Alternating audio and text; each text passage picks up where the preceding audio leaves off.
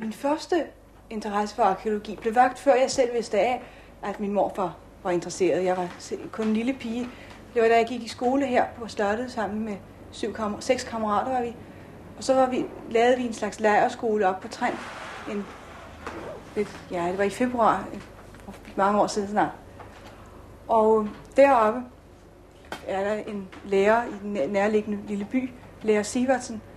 Og det var han, der vagte min interesse, interessen for mig, for, i mig for arkeologien. Den unge prinsesse Margrethe fyldte 18 for næsten 40 år siden, og hendes far, kong Frederik den 9. holdt en tale på Amalienborg Slotsplads. Det var Ivan Salto fra Danmarks Radio, der rapporterede fra begivenheden. Prinsesse Margrethe blev døbt den 14. maj 1940 i Holmens Kirke af kongelig konfessionarius Prost Neindam, og fik navnene Margrethe, Alexandrine, Thorhildur, Ingrid. Alexandrine og Ingrid naturligvis efter sin farmor og mor, og Thorhildur af reverens for Island, som på det tidspunkt endnu havde kongehus fælles med Danmark. Du kom til os, da mørket ruede over landet og i alle sind. Og den morgen du fødtes, så tændtes forårssolen ikke alene i landet, men også i vores hjem. Du blev vores lille solstråle, som hjalp os over de mørke tider, som kom. Vi havde meget at glæde os over, og meget ondt gik let for os, fordi vi altid kunne vende tilbage til dit lille søde smil i vuggen og sider, siden, da du stavrede rundt som lille og tumlede frem og tilbage. Altid var det en glæde for mor og mig at komme hjem til dig. Allerede i januar 1949 sendte Statsradiofonien, det daværende Danmarks Radio, en udsendelse med titlen På besøg hos den kongelige familie på Amalienborg.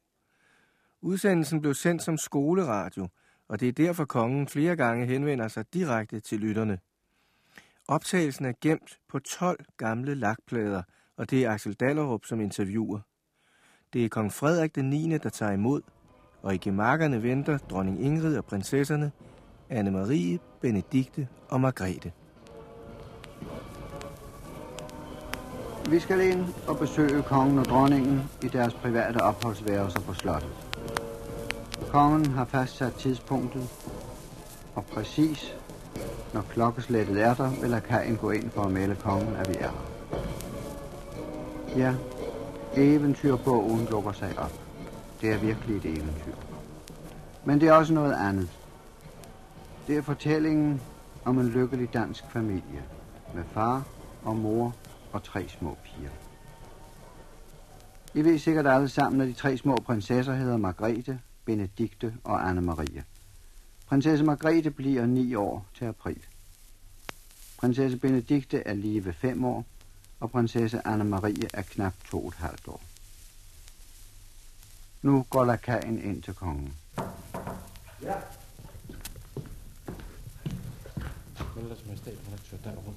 Alright, tak.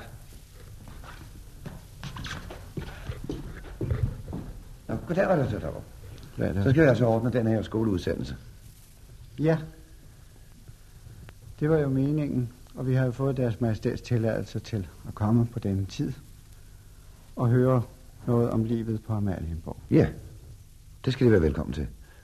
Og jeg synes, det er en glimrende idé, at, øh, hvad skal man sige, den lille skoleungdommen kan få et lille indblik i vores, hvad siger, vores privatliv, som i virkeligheden ikke adskiller sig så forfærdeligt meget fra et ganske almindeligt normalt dansk hjem.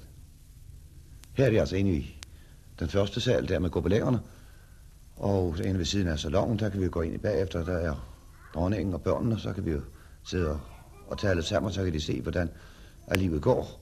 Og I kan måske få et lille indtryk af, at vi har det hyggeligt og rart sammen her, akkurat som I har det hjemme hos jeres egne forældre. Mine børn har akkurat de samme unoder, som I har antageligt. Deres fædre kan kvæle dem en gang imellem deres mødre, de kan også gøre det. Men børn er I, og søde er I alle sammen. Ja, det der dog så synes jeg, vi skal gå ind i den anden stue, altså vores normale dagligstue, hvor vi plejer at sidde til dagligdags. De kan se, det er ganske almindelige møbler. Der er en i kaminen, det giver altid hygge i stuen. Og der er børnene og sidder dronningen til med. Ja, vi sidder lige og drikker te sammen med børnene. Det plejer vi at gøre om eftermiddagen. Ved kaminpladsen. To af dem sidder i sofaen, og den yngste sidder i mit skød. Jeg så, at de to små, de to mindste af prinsesserne, kom hjem fra eftermiddagsturen lige før. Ja, de plejer at gå tur, både formiddag og eftermiddag.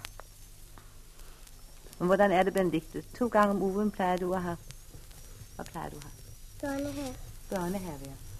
Går du i børnehave? Ja. Hvor foregår det? Hvor var det?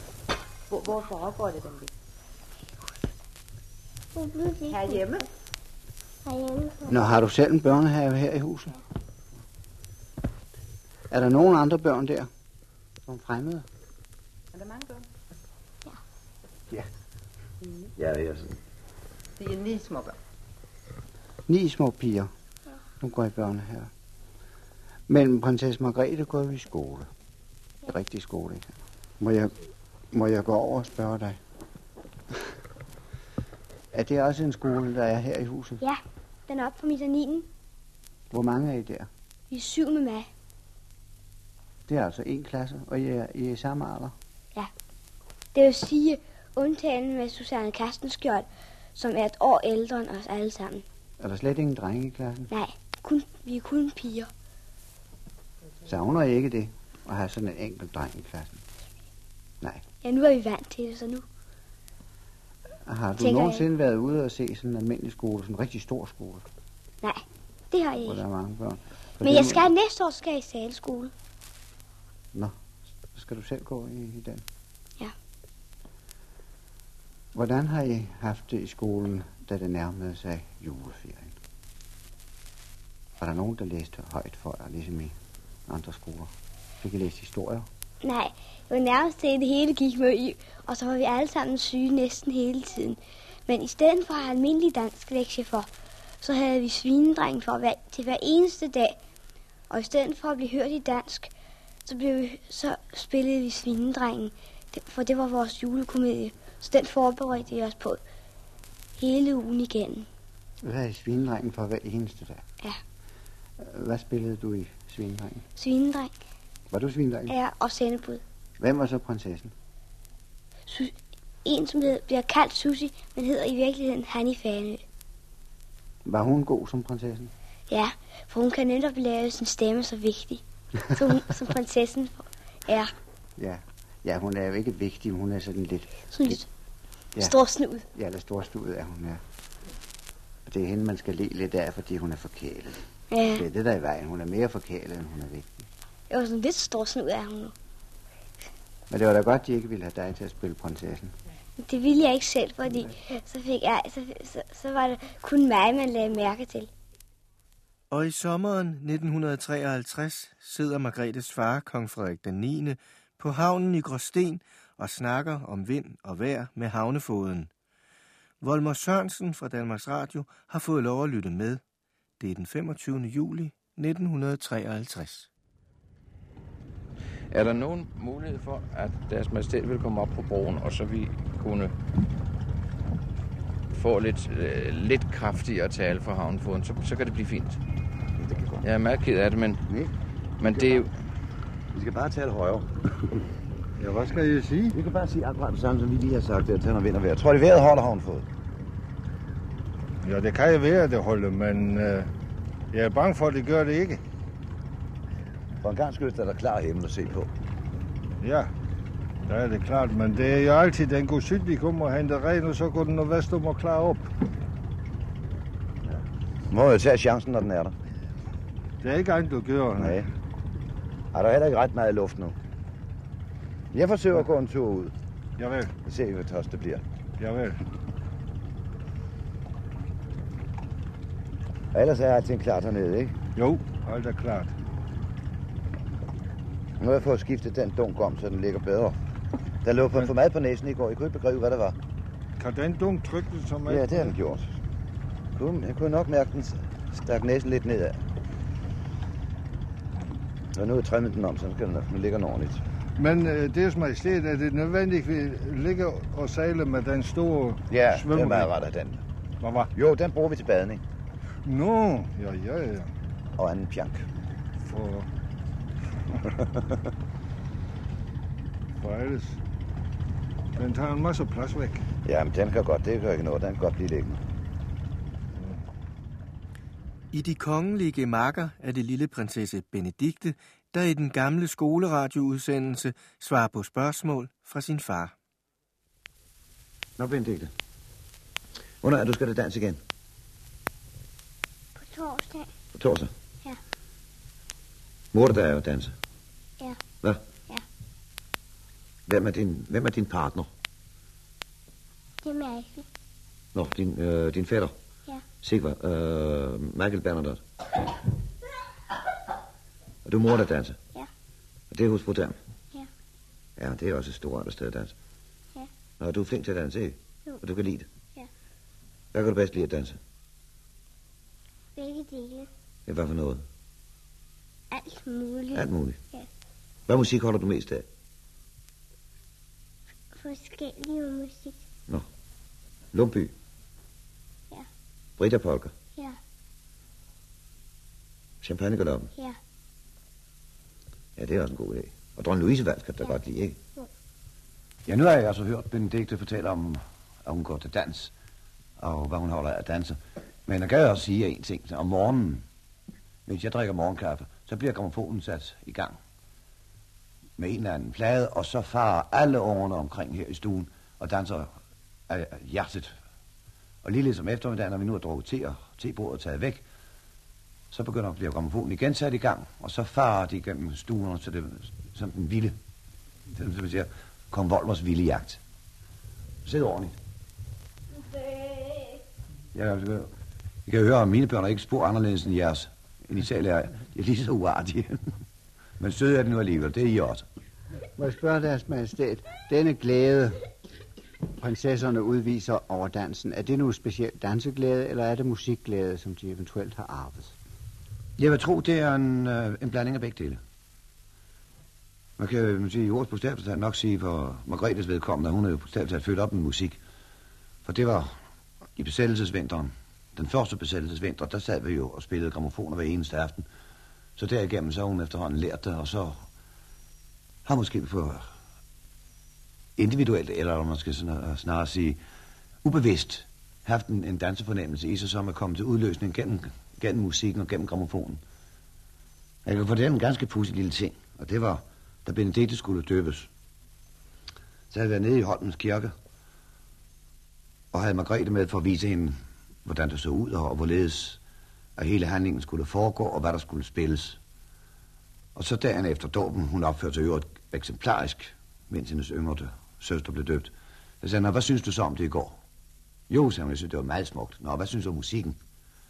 Jo, den var jo også smuk. Men jeg ville hellere have haft en lumpy. Ja. Og jeg må huske en gang, at jeg skulle dirigere i Tivoli. Og så var Margrethe kommet derind på sin spacertur. Og så som en overraskelse, så spillede jeg Britta Polka. Og så gav jeg jo et spjæt, for den kendte hun. Må jeg spørge deres majestæt, når nu de tre prinsesser er så interesserede i musik, vil det så sige, at de øh, i tilsvarende grad negligerer de egentlige kvindelige sysler, syning, brodering? Eller er de også interesserede i det? Jo, det er de også. Navnlig den nummer to, Benedikte. Hun syr egentlig rigtig pænt, for ikke at være ældre, end hun er. Hun er jo knap fem år. Hun har lavet flere julegaver, rigtig nydeligt og sygt. Min ældste datter holder måske mere af at male, men hun skal jo også lære at sy, men det er måske så som så samtidig, hvordan det går. Jo, men det vil jeg altså sige. Den øh, skriveblok, som Benedikte syede til mig til jul, det var da ualmindeligt Ja, det fedt gjort. Benedikte. Det lavede hun nydeligt. Og øh, Margrethe, hun lavede en, malede en papirkort til mig med forskellige landskaber. Der var et grønlandsk motiv, og et færøsk motiv, og et dansk motiv. Og så var der malet et, et blåt F ovenover. Og så må jeg forresten sige, at ikke mindst Benedikt, er meget interesseret i salaserne med Dannebro om sommeren. Og noget af det hendes bedste, når vi ligger inde på redden, det er at få lov til at sejle med motorbåden ud og ind, når vi andre går i land, og når vi skal hentes igen. Og der blev sluttet et meget varmt venskab mellem chefen for Dannebro i sommer, så kommer der Nyholm og Benedikte. Og der kunne vi møde dem altså langt inde på tolvbåden, så der var de to inde og se på sagerne rundt omkring, og hvad der altså var oplæret af, af forskellige varer, når vi så kom kørende og skulle ned ombord. Den folkelige monark fylder 60 i marts 1959, og hans tale transmitteres fra Amalienborg Slotsplads. Så har vi igen fået 11. marts. Når folk fejrer et jubilæum, så har det jo som regel gjort noget for deres fest. At man tilfældigvis er blevet 60, kan man jo ikke selv gøre ved. Jeg er mere end rørt over alt det, der er blevet vist mig. Ikke blot i dag, men i de seneste dage op imod fødselsdagen gennem artikler og breve. Ligeledes, da jeg var syg i vinter, alle de hundrede beviser på hengivenhed og kærlighed, de glædede mig meget og, glæde, og rørte mig meget. Jeg kan jo heldigvis sige, at jeg nu så at sige er rask. En smule forkyndelse er grunden til, at jeg beholder frakken på. Når vi nu ser ud efter fremtiden, nu stråler solen igen. Forsolen, der skal jage vinterens mørke væk. Forsolen, der skal varme vores hjerter. Man plejer at sige til et fødselsdagsbarn, har du noget særligt ønske? Og så vil jeg sige i den her forbindelse, at givet sundhed og lykke og leve i den danske befolkning.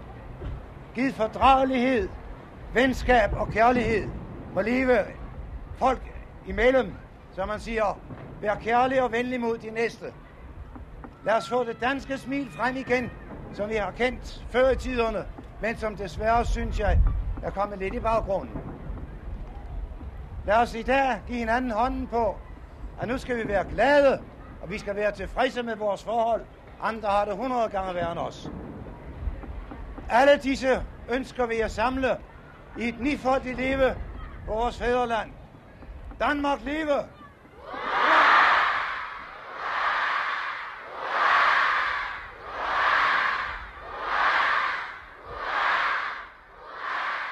Året efter fylder prinsesse Margrethe 20, og hun flyver til USA i juni 1960, hun interviews om sin rejse af ingen ringere end Gunnar Nu Hansen. Deres kaglige højhed under opholdet her i Kalifornien, under besøget her, hvad har gjort dybest indtryk? Jeg tror, det, jeg tror, det er besøget i Solvang. Det er en ganske enestående oplevelse. Det, det må jeg sige, det, det gjorde dybt indtryk på mig. Flyvningen med den nye DC-8 Jet. Det er jo første gang, deres kongelige højhed har været ude på så lang en flyvetur. Hvordan var den lange flyvetur?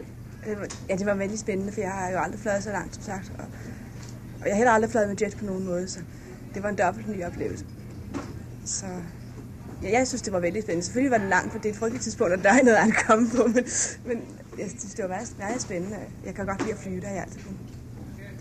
Men trods det stramme program, som det jo unægteligt har været, blev der jo alligevel tid til at dyrke en af prinsessens private interesser. Ja, ja. Prinsessen var på Southwest Museum Ja. i to og en halv time. Ja, jeg blev vist hængende i temmelig rigeligt. Jeg morede mig dejligt, og det, det, det, det er min store hobby. Arkeologi og. Jeg havde hørt, at der var det, det vældig fine museum herovre. Så Jeg har faktisk aldrig haft kontakt med, med arkeologi i Amerika, altså det, som er så sket i Amerika. Og museet indeholdt... Og det indeholder altså dels øh, forskellige genstande fra indianerne, altså sådan som de levede lige op til de blev, hvad skal man sige, mere eller mindre udslettet af den nuværende kultur. Og dels øh, øh, virkelig forhistorisk ud- udgravet materiale fra tidligere tiders indianer, helt tilbage til de allerførste der. Og det er meget interessant. Jeg har kun hørt meget spredt om det før. Jeg har sådan fået lejlighed til at opleve det. Ja, det er et meget sjældent museum. Det er meget fint, og det er meget fint opstillet, og jeg fik vist rundt på en dels glimrende måde. Jeg fik virkelig meget ud af det, må jeg sige. Ja. Har deres kongelige højhed under opholdet her modtaget henvendelser fra, fra danske? Jeg har der- talt med danske, ja, det har jeg gjort hele tiden til, fordi der har jo været danskmænd næsten ved hver lejlighed, og jeg har fået lejlighed at tale med mange, synes jeg. Jeg tænkte personlige henvendelser om at bringe noget budskab hjem. Ja, jeg har fået mange, mange beder mig hilse hjemme hele tiden, og det er meget rørende. Far og mor sagde også, at jeg skulle endelig hilse fra dem til alle, som jeg mødte, og det har jeg også gjort. Det amerikanske tempo overraskede det deres kongelige højhed. Nej, for jeg havde faktisk forestillet mig, at det måtte være noget i retning. det gjorde, ja, det overraskede mig. Altså, det, det, var, det var lige så slemt, som jeg havde, det havde, jeg havde ventet. Men det har været morsomt at se sådan for kort tid. Jeg tror ikke, jeg kunne holde ud og leve i det tempo hele tiden. Det presser på, så man ja. så med jetfart. Øh, de amerikanske pressefotografer. De var mange. jeg har aldrig i mit liv set så mange mennesker. Jeg har virkelig aldrig oplevet det. Lige sådan en mur, der var kommet sådan en klik, klik, klik, klik. Det er en helt anden person, end vi bruger ja. hjemme. Så jeg var, I begyndelsen var jeg ved at gå ud med min skilt, men jeg, man ellers kan vende sig til alt. Ja. Hvordan har det været for deres kongelige højhed at have været i aktivitet så lang tid hver dag? Ofte jo 15-16 timer.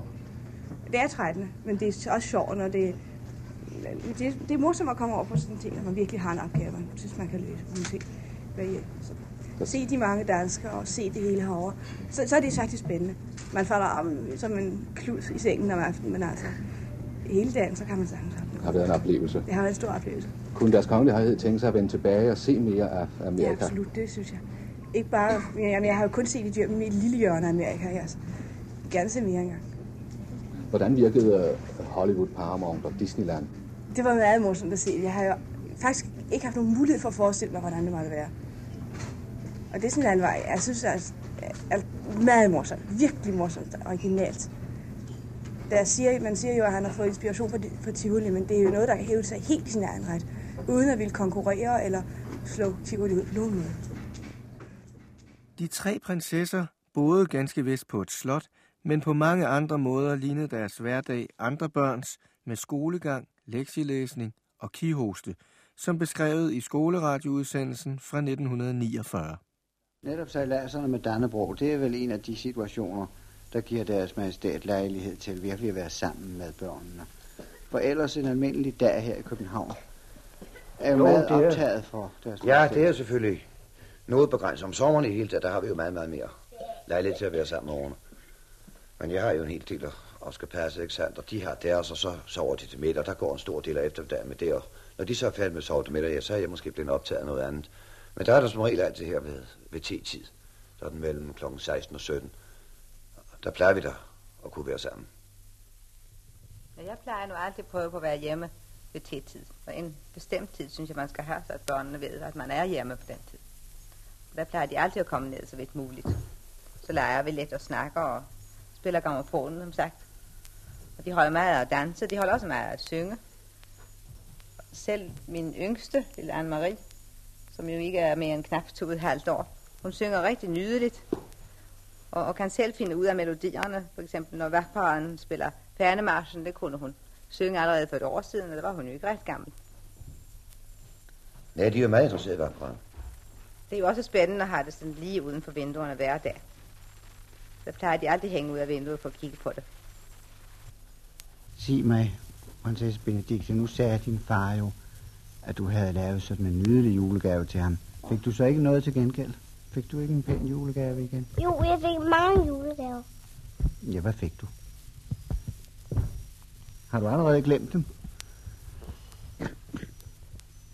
Skal du nu hoste en lille omgang igen? Desværre har børnene kihoste alle tre i øjeblikket. Det kan man nok høre. Ja, men nu er det jo overstået. Nu har du jo hostet ud. Du må nok kunne huske en af julegaverne, som du blev rigtig glad ved. Skal du have det at vide din mor? Hvad for en, du er glad for? Hvad holdt du med sig, det du fik? Nu kan jeg ikke høre. Nu kan jeg ikke huske det. Kan du ikke huske det? Jamen, det er også så længe siden, det var jul nu. Jeg tror, du har fået så mange julegaver, du bliver så forkælet, tror jeg. kan du huske nogle af dine julegaver? Ja, yeah, et fotografiapparat. Ja, det var jo også en, man, en gave, man husker længe. Jo, der, der er allerede taget to, tre film, men bare to billeder i den ene film er ikke. Når du siger, at der er taget, vil du så sige, at du selv har taget den? Ja. Hvem har du fotograferet? Ja, jeg har fotograferet alt muligt på trængt. Forresten, det er der og mig. Og det så... der, er det, er det på en Benedikt? Ja. Ja, ja, det var os, man er jo den ældste. ja, det er det der. Nå, og det blev vellykket? Ja, og det sammen med hende spiller Michael. Ja, ja, vi gemte os. Gjorde vi. Vi ville ikke fotografere os? Nej. Nej. Fætter Michael, han, er, han er jo kun på besøg lige for tiden, ikke? Ja, men det, det, det er mens hans far og mor er i Marokko. Ja. Jamen, det er da sjovt at have en dreng på besøg. Sid ordentligt i stolen. Sig mig, går du til gymnastik? Ja, i skolen har vi gymnastiktimer. Jeg synes, du går gymnastik hele tiden herhjemme også. Ja, det gør jeg. Og lægger benene op på de pæne møbler. Mhm, Det gør jeg nu. Ja, det gør du nu. Det. Hvad, hvad for slags gymnastik dyrker du så? Er det sådan noget smidighedsøvelser og hop og spring? Ja, host bare ud. Det skal gøres. Ja. Se, for de fleste børn står majestatens liv naturligvis i fest og herlighed. Børnene tænker, at kongens liv går i evig glæde og i en vis festlig form for ledegang. Og det ved øh, alle voksne mennesker jo svarer meget dårligt til virkeligheden. Deres majestæts dag er i virkeligheden på det meste meget optaget. Ja, jeg har jo sådan gennemgående, kan jeg sige, en hel del at lave. Nogle i vintersæsonen. Og der om formiddagen, det er jo den, der er mest besat. Der en hel masse, som gerne vil have et eller andet at tale med mig om. Der er til de store offentlige audienser hver 14. dag. Det foregår nu på Christiansborg. Og det tager jo, der går jo rundt, regnet et par timer hver, hver dag med det. Så bagefter så har jeg de almindelige forretninger, som kabinetssekretæren forelægger. Og det er også underskrifter på udnævnelser og afskedelser, og hvad der ellers nu ellers finder for. Men bortset fra ministerne, så foregår alt foretræde for, for deres majestæt vel til faste forudbestemte tider. Ja, for det er, der, det er jo nødt til. Men det er jo som alle siger, i en hvilken som helst, for at bruge Ja. populært udtryk, hvilken er stor forretning, ikke sandt? At man får en, en, en, en træffetid, hvis en eller ringer og siger, at man kan komme til at tale med kongen til overlejt, han kan komme klokken 10 eller 10.30, den og den dato. For ellers så, så løber det hele jo sammen, og man er nødt til at... Men på den måde, så går jo også nemt dagen. Det, det Og eftermiddagen bliver jo også mange gange taget med. Hvad der ikke, kan- hvad der ikke kan nå som formiddag, det er navnlig på audiensdage, så bliver den øvrige del henlagt til om eftermiddagen. Det medfører jo afhængigheder. Jo, man er selvfølgelig en del bondemænd på den anden side. Når man har det et hyggeligt hjem, som jeg har med, en, for at sige det rent ud, en yndig kone og nogle yndige børn, så går det hele glat og tilfredsstillende. Og så har jeg nu engang det der, det hele skal gå med godt humør. Og heldigvis er jeg i besiddelse af selv tror jeg da. Og når man, ja, der, den erfaring har jeg høstet af livet, og når man tager det, en ting med godt humør, så går arbejdet også let. Og jeg er indtrykket af, at de mennesker, man har med at gøre, bliver smittet af det gode humør, således de også føler en vis arbejdsglæde i, at, at det hele går med humør på. Og jeg er meget forfærdelig glad over mine nærmeste arbejdsfælder, og den, øh, siger, den tillid, den fortrolighed, der er mellem os, at det hele det går ganske lige ud af landevejen, uden spor, opstyltethed eller nogen art. Lille Anne-Marie med kihosten er 15 år senere den første af de tre prinsesser, der bliver gift med en græsk kongesøn, kong Konstantin den anden. Jeg vil give dig et godt råd med på vejen. Tag mor som dit forbillede. Bliv lige så stor en støtte for Tina, som mor har været det og er det for mig.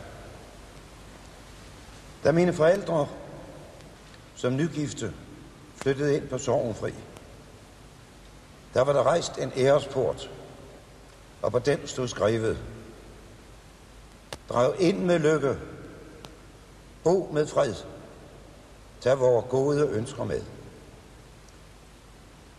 Så drag dig ud, mit barn, til de varme lande. Stift dit og Tinos hjem, og Gud være med dig. Og i 1967 bliver tronfølgeren prinsesse Margrethe gift med sin franske greve. Deres kongelige højhed, de mange pligter, og de endnu flere, der vil komme efter brylluppet, har de planer om at dele dem med deres kommende ægtemand, således at de sammen kommer til at repræsentere Danmark. Vi kommer absolut til at være fælles om vores repræsentative, repræsentative opgaver, det er klart. Vi betragter i høj grad det her som øh, noget, vi begge to skal tage del i. Og således, at der bliver lidt mere tid til privatliv, end der har været. Ja, vi, synes, vi har nu haft meget pænt med privatliv, men vi håber jo at, at få et, et godt privatliv, fordi et roligt privatliv er trods alt den baggrund, hvorfra vi kan yde, hvad vi skal yde i vores land. Grevangeri har de planer om at bruge deres tid udelukkende på at lette tronfølgeren for en del af arbejdsbyrderne, eller vil de benytte en del af deres tid og kræfter på mere privatbetonet arbejde? Uh, yes, I, I, I think um, the, the main thing for a man is, is to, to um, uh, work and especially help uh, help um, my future wife in, in what she will have to do, and uh, I hope to, uh, apart from that, to have uh, either social or artistic or uh, intellectual um, uh, work to do for uh, for people who will ask me to, to join them in their work. Greven svarede, Først og fremmest ser jeg det som min opgave at hjælpe min fremtidige hustru, men bortset fra dette, håber jeg at kunne udføre en del socialt, kunstnerisk og intellektuelt betonet arbejde for mennesker, der spørger mig, om jeg har lyst til at arbejde med og for dem. Allerede nu forlyder det, at en spejderorganisation har ytret ønsker om deres bistand. Uh, that I, I can't decide yet. I, I think I'll have to wait until uh, all the, the, the uh, various uh, lines of different uh, work in, in Denmark proposed me uh, something to, to do with them. Greven svarede, det lyder fascinerende, men jeg har endnu ikke besluttet mig til, hvilke af de mange arbejdsforslag, jeg allerede har modtaget, jeg skal acceptere. Deres kongelige højhed har de planer om i fremtiden, hvor der sikkert ikke bliver mindre offentlig interesse omkring dem og deres mand, at skabe mulighed for lidt almindeligt menneskeligt privatliv, eller skal det hele være hofliv? Ja, men ved de, øh, når folk taler om hofliv, så tror jeg, at de forestiller sig noget sådan i øh, for lang tid tilbage, fordi nu om dage er der ikke såkaldt hofliv.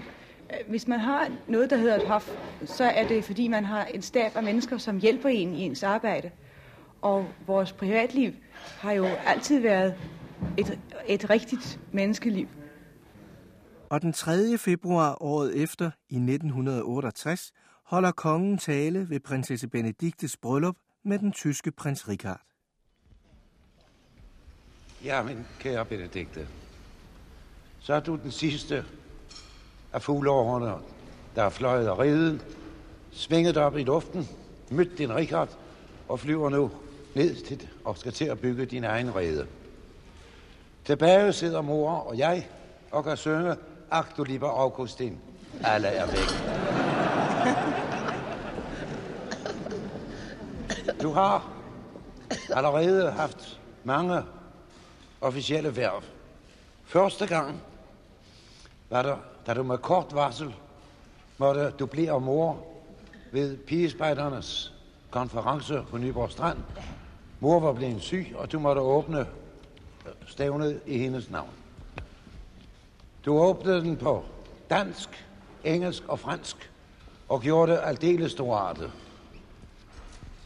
Inden at vi kom til pladsen, stod du og tog imod mig, og så sagde jeg, må jeg give dig et kys? Mm. Nej. Da du så havde holdt dine taler og bifaldet brust op imod dig, der sagde han, nu skal hun have. Og så gik jeg over og gav dig et knus, revne færdig af stolthed. Senere, efterhånden, fik du nye værv, og alle gange løste du dem til stor gavn for dit land og til ære for mor og mig. På vores officielle rejser til Paris, Teheran og Italien fulgte du med, og Vatikanstaten. Og selvom det er en stat, hvor prælater er i overvejende, så er der dog også en mere, kan man sige, værstlig afdeling. Du fik således tildelt den smukkeste her til at ledsage dig op igennem Vatikanets sale. Jeg glemmer aldrig det øjeblik, da mor og jeg havde været i privat audiens hos paven, og døren gik op, og du i dit sorte skrud kom ind og nejede dybt for hans hellighed.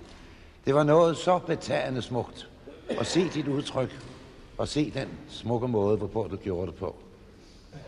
Og på hjemrejsen ville jeg spøje med et eller andet, og så sagde du, far, du må ikke tale sådan til mig. Jeg føler mig varm indvendig. Både du og dine to søstre har været lykken og lyset i mors og mit hjem. Nu skal du ud og begynde for dig selv. Og der kan du ikke tage noget bedre eksempel at følge end mors. Så flyv derud. Drag ud med lykke. Bo med fred. Og tag vores gode ønsker med. Og jeg ved, at hele den danske befolkning står ved mig, bag mig i dette øjeblik. Jeg ønsker jeres fremtid, jeres fremtidige hjem, lykke og velsignelse, og giv jer i mange, mange, mange, mange år må have den lykke at være ved hverandres side og sende en lille flok børnebørn her hjem. I 1968 bliver kronprins Frederik født, og 18 år senere synger Danmarks Radios pigekor fødselsdagssang for prinsen neden for hans vindue på Fredensborg Slot. Gunnar Nuhansen rapporterer. Ja, Københavns Radio er kommet her i gården for at hilse kronprins Frederik godmorgen. For i dag bliver kronprinsen 18 år, og det bliver en dejlig dag. Vi er i Fredensborg Slots ottekantede slotsgård, i det hjørne og lige neden for vinduerne til kronprinsens hovedsovegemak, og kronprinsen har lige stukket hovedet ud af vinduet og er et stort smil over denne morgenhilsen. Vi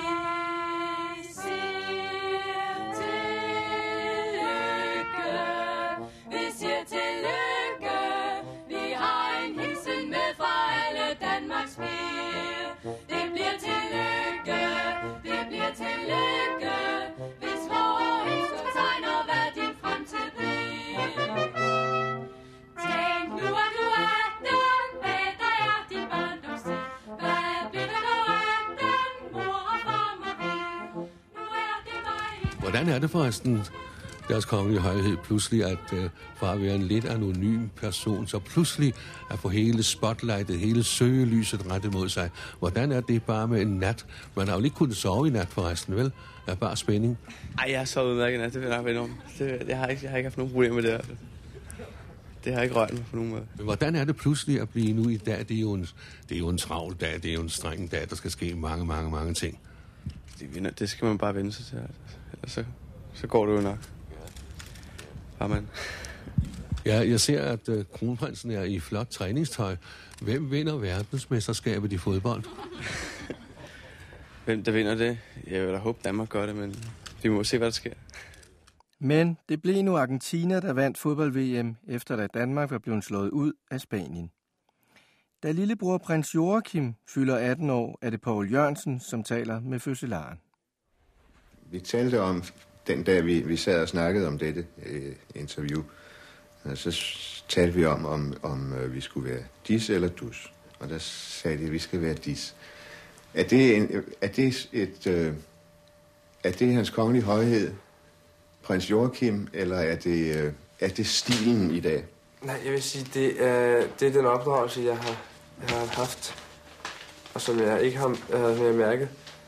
Øh, også fortrinsvis i Australien, hvor, hvor jeg ganske vist bare var landbrugsmedhjælperen, men hvor man, når man er ud til nogen, man ikke kendte, jamen, så var man bare en, en, en voksen person, ganske vist landbrugsmedhjælper hos, øh, hos naboen, eller som, hvad de nu følte om min, om min chef. Men at øh, så kunne man først efterhånden, som man kom ind tæt på hinanden, begynde at blive dus. Og den er, så, den, den er taget med mig fra Australien, som sagt. Og i 1990 interviewer Danmarks krønikeskriver Paul Hammerik de to prinser om deres opdragelse, flankeret af mor og far. Jeres uh, mor dronning sagde, at I var, undskyld, sagde, at I var, at uh, hun var gammeldags opdraget i dette hus, eller ret gammeldags, rimelig gammeldags, uh, på den gammeldags façon. Uh, har det også været tilfældet her for næste generation? Føler I er gammeldags opdraget? det er så. Nu går sandheden stime. jeg synes ikke, at... Ja, vi har nok fået en, uh, en lidt anderledes opdragelse, end, end vores uh, kammerater har fået. Men jeg synes, vi har, eller personligt, jeg synes, man har fået meget af det tilbage, efter, man er ligesom er, efter vi faktisk øh, fløj for redden. Hvor man selv har sådan haft chance til at udfordre de, de øh, områder, som man, ikke selv, som man ikke havde samme mulighed for at være med i før. Og øh, det, det giver helt sikkert noget nu, synes jeg. Men, Prins Joachim, så... Prins Joachim er så stille. Nej, jeg, jeg er så helt enig, fordi jamen, der, var, en, der var en gang, hvor man, hvor man gik rundt og var irriteret og sagde, det her, det er jo helt tilbage til før 1864, så finder man ud af efterhånden, som tiden går, at det var egentlig meget fornuftigt. Det man, øh, det man så selv sidder med nu, det er måske ikke helt værst. bare lytte. Nej. Hvem, hvem, øh, Det her, det er særligt. Det er virkelig kreds for ørerne. hvem uddeler ballerne her i huset? Ja, øh, sjældent mig. så kan vi bruge udladelsesmetoden. jeg tror også, jeg vil have hus forbi. Men vi har, vi har prøvet at holde netop et familieliv. Vi har sat stor pris på, um, at um, vi som kongefamilie har en rig og værdifuld familieliv. Det har vi også uh, uh, sagt til vores børn, måske der på grund af det at de siger, at vi er gammeldags. Eller Jamen, det er- er har de ikke sagt. Det er Det er interessant det. Ikke direkte. At øh, før i tiden, hvis man var samtidig følte man tvangsindlagt til at sidde ved bordet hele tiden der, så var det bare sådan en pine, og det var derfor, vi måske vi smuldrede væk. Ja, Øh, nu er vi så, ja, de sidste 3-4 år har jeg været væk, og så er det netop derfor, at vi kommer over en gang imellem og får et måltid med, og så sidder man og hyggesnakker og forsvinder ikke bare, man sidder, Nej, det sidder er ned til langt ud på aftenen. Det vil sige, at det i højere grad bliver det faste holdpunkt. Ja. Jeg tror det også for os. Og det er også det, at vi er Mm. blevet opdraget med netop. Jamen, det kan være, det var en pine i sin tid, men øh, så har man altså stadig noget, et, et anker, man kan følge. Man kan godt se det, det gode i, altså det har ikke været helt forgæves øh, før i tiden. man kan godt se det gode i det, Det er jo godt. Men øhm, altså selvfølgelig så er der jo fordele og ulemper. det. Ja. Men det sjove er, at, at øh, jeg synes, vi har, vi har mere ud af vores samvær nu, i de sidste års tid, end vi nogensinde har haft. Jeg, jeg personligt føler det på den måde. I er så gode til at snakke og fortælle, hvad I laver, og vi snakker om alt muligt. Virkelig. Både om, hvad der angår sig, alvor, både alvorligt og bare pjank en gang imellem, og det er dejligt. Det, jeg er så glad for at have voksne sønner. Det er så sjovt. Du lytter til maskinen. De vil mærke, hvordan velvære vil strømme gennem hele deres krop. Og lige netop det udsagn kan jeg skrive under på nu. Mit navn er Alex Nyborg Madsen, og lige nu er jeg meget stolt af at kunne sige her i studiet med mig sidder hans kongelige højhed, kronprins Frederik, øh, for første gang i- Danmarks Radio. Jamen, det, det er jo spændende, også for mig, at få lov til at sidde her og prøve at snakke lidt frem og tilbage. Og kan vi lige godt sige med det samme, at vi har mødtes før, og jeg synes, vi har mødtes tilpas mange gange til, at vi kunne duse den. Og så lad os prøve, lad os prøve at køre videre med den i den tonart. Tak, tak skal du have. Det vil, det vil jeg selvfølgelig være meget glad for. Og derfor er det måske så også meget passende, at øh, vi lige sådan hurtigt får på plads, at øh, de ting, som vi er mødt omkring, er netop den kø- orkester, som kører under os lige i øjeblikket. Det er nemlig Led Zeppelin, som er på vej med Over the Hills and Far Away.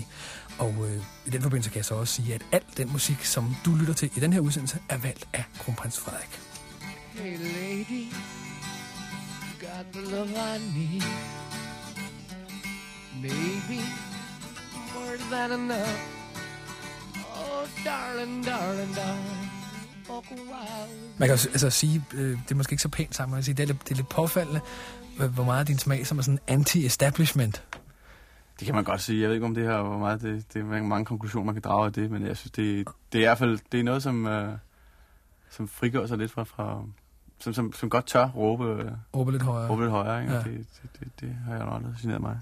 En af dine sådan, indgangsvinkler til, øh, til den mere rytmiske musik, den, øh, den hænger sammen med The Beatles. Det, det gør den. Jeg tror, det var... Jamen, altså, da jeg var 10-12 år cirka, der var... Og selvfølgelig meget ung i musik på den måde, øh, at man ikke... Jo, man hørte lidt radio en gang imellem, men, men det var ikke... Det, jeg havde ikke noget større kendskab til musikscenen, men så... En, en, en, en dag havde lånt jeg faktisk et, øh, et, et bånd af en øh, politimand, som vi havde på det tidspunkt, og øh, han, øh, han hørte The Beatles der, og det hørte jeg så, og så blev jeg mere eller mindre begejstret for det, og ja, så fik jeg så lov til at låne det bånd også, og optage det over, optaget så det derovre, og ja, hvad skal man sige, så, så begyndte det så at rulle, og så havde jeg en, en, en god ven også øh, på det tidspunkt, som var meget op i Beatles, og også kunne alle insider-historier, og hvad der nu ellers hører med til 鲍谷村。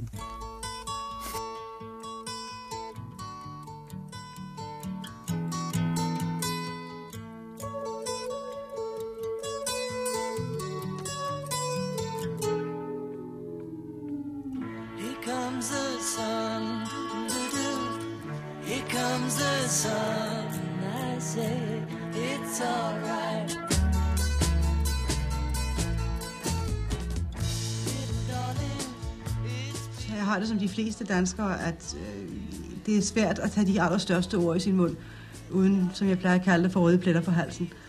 Og, øh, og det samme sker med der. Og så synes jeg, at, ligesom, at, det, at, at øh, den fornemmelse af, at man virkelig sidder over for en forfærdelig masse mennesker i Danmark, som man siger godt nytår til, og som man øh, sammen skal ind i det nye år med, i det, det ukendte nye år. At det er altså på en eller anden måde meget bevægende at stå i den situation. Og det, det bliver så konkret for en på en måde, som øh, det i reglen ikke gør, når man fejrer nytårsaften i en gruppe venner sammen.